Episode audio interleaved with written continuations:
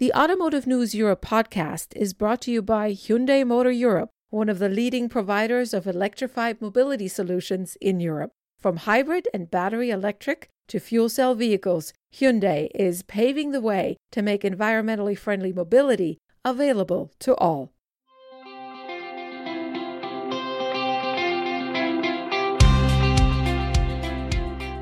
Hello and welcome to the Automotive News Europe podcast for April 8th, 2021. I'm Doug Bolduc, managing editor of A&E. Last September, Volta Trucks debuted its 16 metric ton electric truck, the Volta Zero.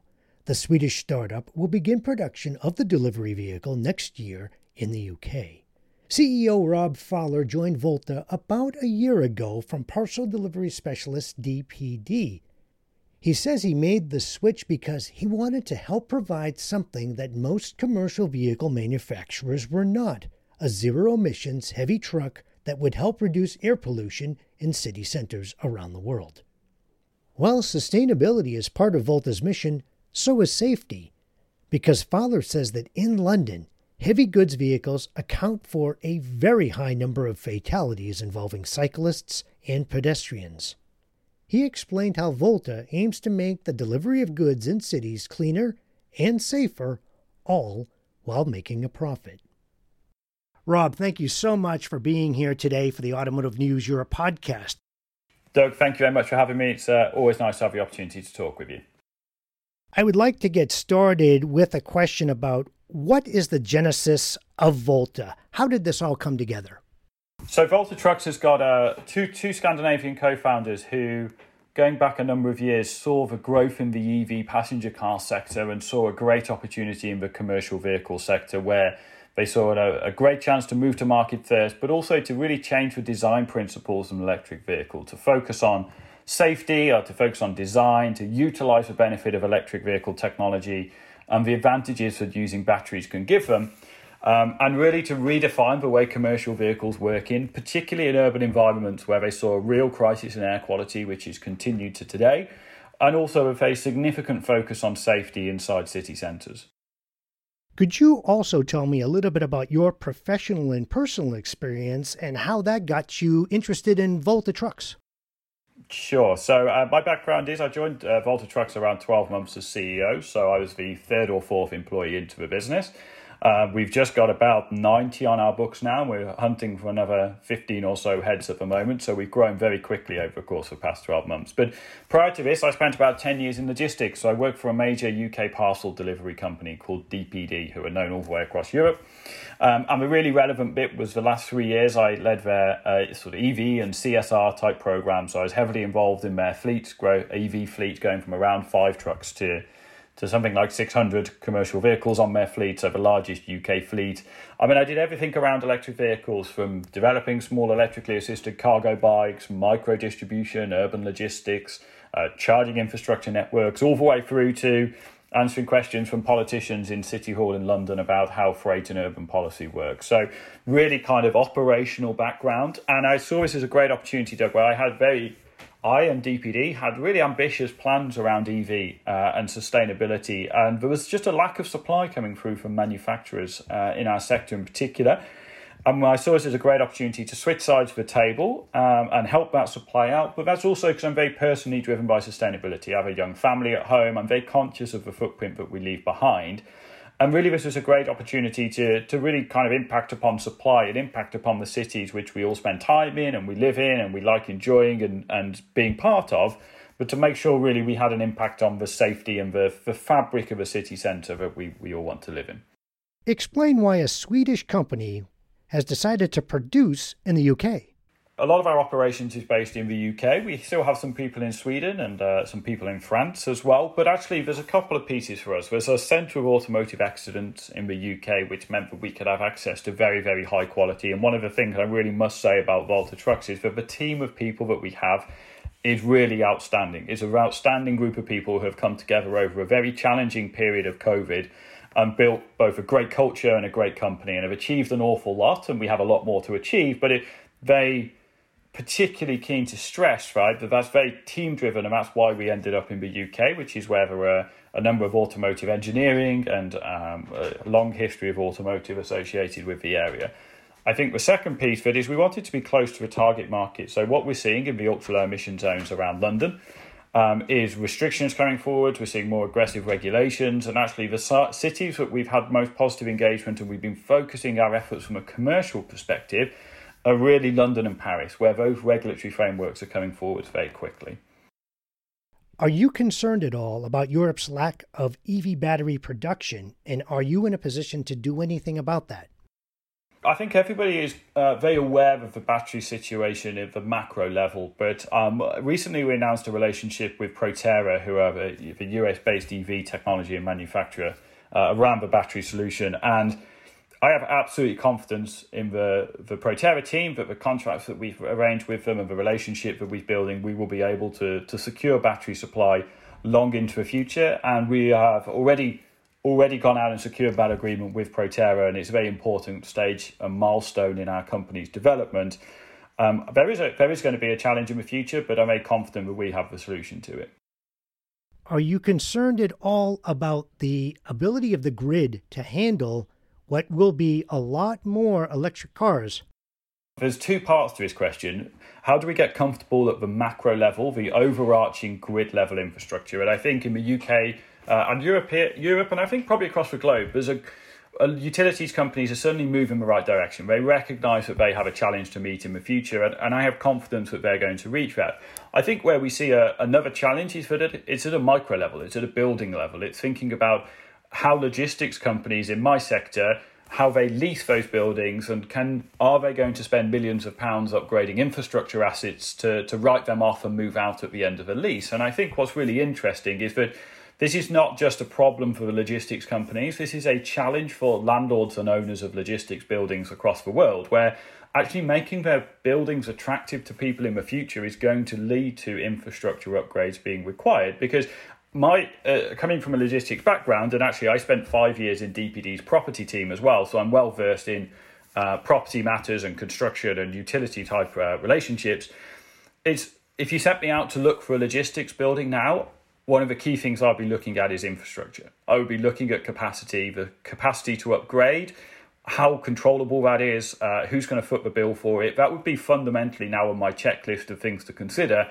Whereas historically, it was always footprint and location, generally speaking. And I think there's been an evolution in thinking.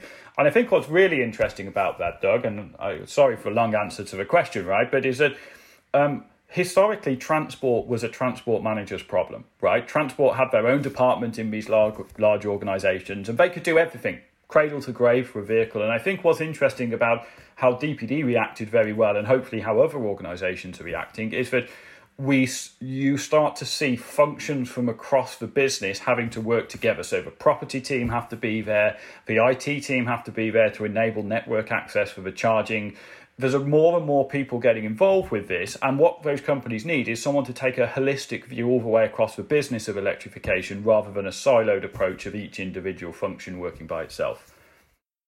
Are you at all concerned, or perhaps this is an advantage, about the impact of Brexit and your ability to bring your product anywhere and everywhere?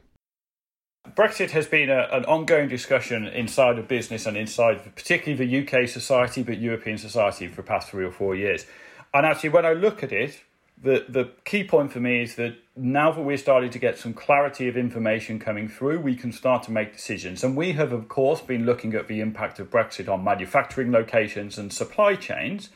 But as a business, we got very comfortable with Brexit and the rules around it. And at the moment, we haven't deviated plans as a result. We've been consistent in our approach and we believe that's the right thing to do. We have factored in any concerns we have and we are mitigated them internally. And why did you come to the decision to make a heavy truck? I think there's a, a couple of key points, right? I think the first one is a really big point for society is that if you look at the Mayor's transport strategy in London, if you look across city centre activity across Europe and the globe, there are still far too many accidents involving heavy goods vehicles and vulnerable road users, so cyclists and pedestrians, right? So we saw a great opportunity around the safety of these vehicles. We really thought that we could do something different. We also saw a lack of action in that sector, which gave us a great opportunity as a business to move very quickly And we saw the technology coming forward, which would mean that we can enable that to happen, which I think is also key. But I think really what's significant is that we saw a great opportunity to make an impact in one of the biggest sectors where the challenge is greatest. And in the urban distribution and city centres, city centre operating model, that's where air quality is worse, right? That's where there's most congestion, where, where vehicles are moving slowly, there's lots of people on foot. All of a sudden, air quality becomes a colossal problem. And when I combine that with safety and I combine that with regulation coming forwards, all of a sudden it presented a great opportunity to get into that sector. And I think we all want to see what we saw with, unfortunately, with the COVID period, which was when transport stopped inside city centres, all of a sudden I got we have these incredible pictures of Los Angeles and London and the streets empty and the air and the views are like we'd never seen them before, right? And actually, the beauty of EV is that we can enable that world to happen still, but we can still keep a city operating with freight going into it and parcels and product going in, right? And it's no longer you no longer have to choose these things, right? You don't have to choose between sustainability and profitability. You don't have to choose between logistics and air quality, right? We can design a world now and a fabric of a city centre that really allows city centres to be enjoyed in a way which is healthy and clean and freight can live alongside passengers, can live alongside public transport, and can live alongside pedestrians and cyclists. And that's really why we looked at that sector, because we looked at these vehicles which are doing eight miles to a gallon, nine miles to a gallon. They're chugging along, they're doing 30 miles a day, but they're just kicking pollutants out. And it was a very clear point for us to have a very, very big impact quickly. We'll hear more from Volta Trucks CEO Rob Fowler after this message. Hyundai Motor is one of the leading providers of electrified mobility solutions in Europe. With hybrid, mild hybrid, plug in hybrid, battery electric, and hydrogen fuel cell vehicles, Hyundai offers the most diverse lineup of alternative powertrains on the market. Under the vision of progress for humanity, the company aims to make high quality, environmentally conscious mobility solutions available to all. Today, more than 75% of Hyundai's lineup in Europe is available as an electrified version. As a pioneer in zero emission mobility, Hyundai offers a range of leading emission free vehicles. It ranges from the full electric subcompact SUV Kona Electric to the second generation fuel cell electric vehicle Nexo. The company's progressive spirit is most strongly embodied in Ioniq 5, its latest all electric vehicle and the first model to be launched under the Ioniq lineup brand. With outstanding range, ultra fast charging technology, and unique interior which functions as a smart living space, Ioniq 5 is redefining electromobility lifestyles. With its fleet of fuel cell trucks, Hyundai is also ahead in zero emission heavy duty mobility solutions. By 2025, over 1,600 Xcient fuel cell trucks will run on Swiss roads. To learn more about how Hyundai is shaping the future, tune into Are We There Yet? an automotive podcast hosted by Suzi Perry. Get a peek behind the curtain as Suzi investigates the world changing ideas coming out of the workshops, labs, and secret test tracks of Hyundai. Tune in on any podcast listening platform as well as Hyundai.news. You bring up a fascinating point that a lot of people probably aren't considering is the safety factor. Can you tell us a little bit more about how you are going to answer that question? in London, around 4% of miles are driven by heavy goods vehicles, yet they account for around 58% of fatalities involving uh, cyclists or pedestrians, right? So there's clearly a disproportionately high problem. And if you look at the commercial vehicle sector, the design of a commercial vehicle hasn't evolved for the past 50 years. You put the engine at the front, you put the driver up in the air, right? And really, nobody's ever kind of thought about this principle ever again. And really, that was our first sort of key opportunity. But I think what we've looked at in our cab, if you look at imagery of our vehicle, we've not just thought about safety, but we've thought about the driver. So we have a 220 degree field of vision around the vehicle. So we eliminate all blind spots around the vehicle. We have a 1.8 meter high eye level for the driver. So the driver can have a positive visual relationship with pedestrians and cyclists around the vehicle. And that really changes the dynamic. Yeah, we've all stood next to a truck and we've looked up into the sky and we've said, if can the driver see me? Does he know I'm here? There's no questions about that in our product. And what we've tried to do is to integrate a range of ADAS systems around the vehicle. And the purpose of those ADAS systems is to try and make the driver's life as easy as they can do, to try and de stress, to try and get them more relaxed, to try and get them like driving a high end premium car where you're comfortable with the safety functions around the vehicle and to really change that experience of that cab structuring. And I think we should kind of be very clear is that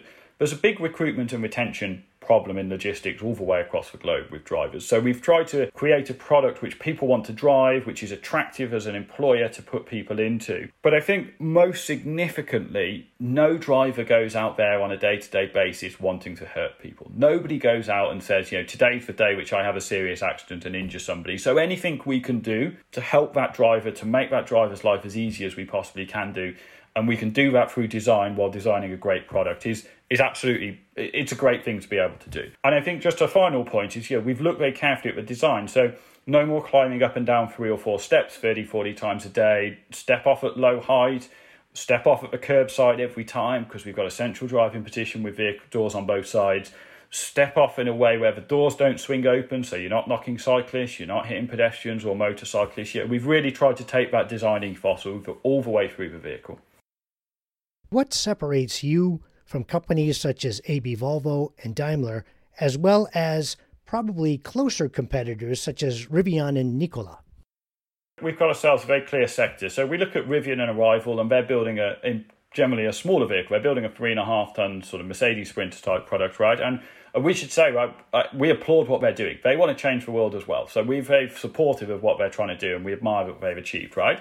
And then we've got competitors building a bigger product. So Nikola's core kind of hydrogen HGV product is based on a long range city to city or state to state type deployment, and the same as the Tesla Semi coming. So we kind of haven't really seen a lot of startups coming around our sector in the middle. There's one or two, but we haven't seen a lot of them. And where we have seen them, and this goes for the OEMs here as well, is that what we haven't seen is a fundamental redesign of a vehicle. And what you've seen from those existing OEMs is you get your diesel truck where you've got lots of technology invested in it, you've got a very robust supply chain around the vehicle, and you you almost build it as a diesel and then you take the diesel bit out and you put the electric bit in. So what we haven't seen is fundamental improvements in design. And we've seen these long range projections have changed for 2035 and 2040, right? But actually our view is, is that we can do this now. You know, the technology is available now. And that's a huge statement for us to make. And I think because we are not coming from a legacy position where we have either legacy design or R&D experience or manufacturing facilities that support that, means that we can take a very fresh and fast moving approach. And we, we're trying to be almost almost like a tech startup. We're super agile. We make decisions very quickly. We haven't got five layers of bureaucracy to make a decision. You know,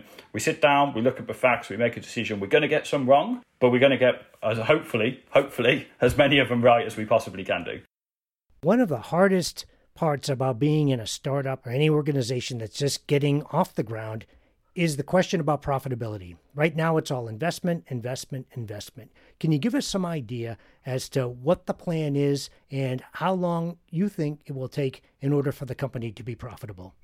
As our company has matured over the past, certainly over the past 12 months, we have much more comfort in our financial modeling, in our unit cost, in all those economics around the vehicle, right? Which gives us a lot more certainty in our business planning, and we're very comfortable with when we're going to reach that point of profitability we thought very carefully about not just how we look at the product, but how we look at the truck as a service proposition around that product as well. So those other services which facilitate and enable electrification. So whether that's supporting our customers with charging and hardware, and actually the strength of our business is that we've been able to offer we're, we're able to offer a full suite of services around that vehicle, and that contributes to your business model very carefully as well as you can imagine. And what we've tried to do is we've tried to make sure we invest in areas where we can get maximum value. We've tried to invest in areas where we can have the biggest impact, where we can develop certain componentry and IP within the vehicle, which is really valuable to us, right? So what we try to do is to balance some of those capital requirements about against unit cost and against long-term profitability for a business. And we're very comfortable with the way that our business model is built, with the level of investment which we continue to need, and how that translates into profitability in the future.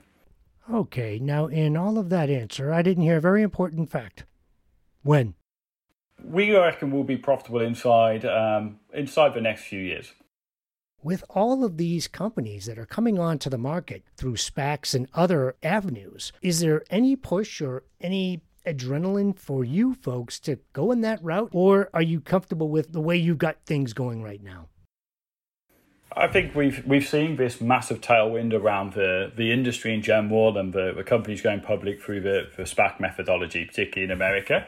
But we haven't we haven't committed to a firm a firm capital raising plan for the future. So we've been we are not we we've not taken any option off the table. We know that we need to continue to raise capital, as you touched on. We're a very capital intensive business. Um, we're confident that we will raise that capital, but we haven't set in stone a plan or a mechanism for how we do that. Are we witnessing a golden age when it comes to new mobility ideas? I think absolutely. I think this is the era of mobility, and I think there's a number of things which are happening which has made that made that come real, Doug. I think you've seen an increase in regulation and people's uh, cities looking at transport in general. I think you've seen consumers understanding the impact of, of uh, their delivery on their footprint. And I think you've seen logistics companies coming under pressure from their customers and from their shareholders to really make a change. So all of that's kind of coming together at this point. And as we see urbanization increasing and people moving into city, all of those tailwinds are, are moving in the right direction. But I think one of the fundamental points of why this is happening now is becoming quite clear to me, and that is historically these things you couldn't make them pay as a business, it was very difficult to make the return on investment case for going down this, and you had to substitute profit and sustainability. And I think what we're seeing now is products coming forward where the TCO is now showing a point where you don't have to make that swap anymore. And I think that really is sharpening people's mind. And I think the regulation is really driving this as well. I think you're seeing people recognize that getting into urban locations is part of their service, right? You can't offer a next day service anywhere in France, but not the center of Paris, right? So it's not just about the profitability, it's about the service as well. And I think we will continue continue to see both prices and the prices of manufacturers has come down over a number of years and I'm sure will continue to come down and that will continue to support that TCO model. And really, I think what's interesting, and you see this is there's a lot now people who are interested in investing in sustainable businesses, businesses which can make a positive impact, and that's really where we've seen a lot of investment come forwards across the sector. So it's a great time to be here. I think the key point for me though is that those people making fleet procurement decisions for the first time probably ever have visibility of the technology, they have visibility of the TCO modeling, they have operational experience coming through now, and it's really simplifying that choice to switch switch into an electric vehicle. All right, the perfect time to do this. Thank you so much, Rob, for joining us today for the Automotive News Europe podcast. Thank you, Doug. Always a pleasure to talk to you.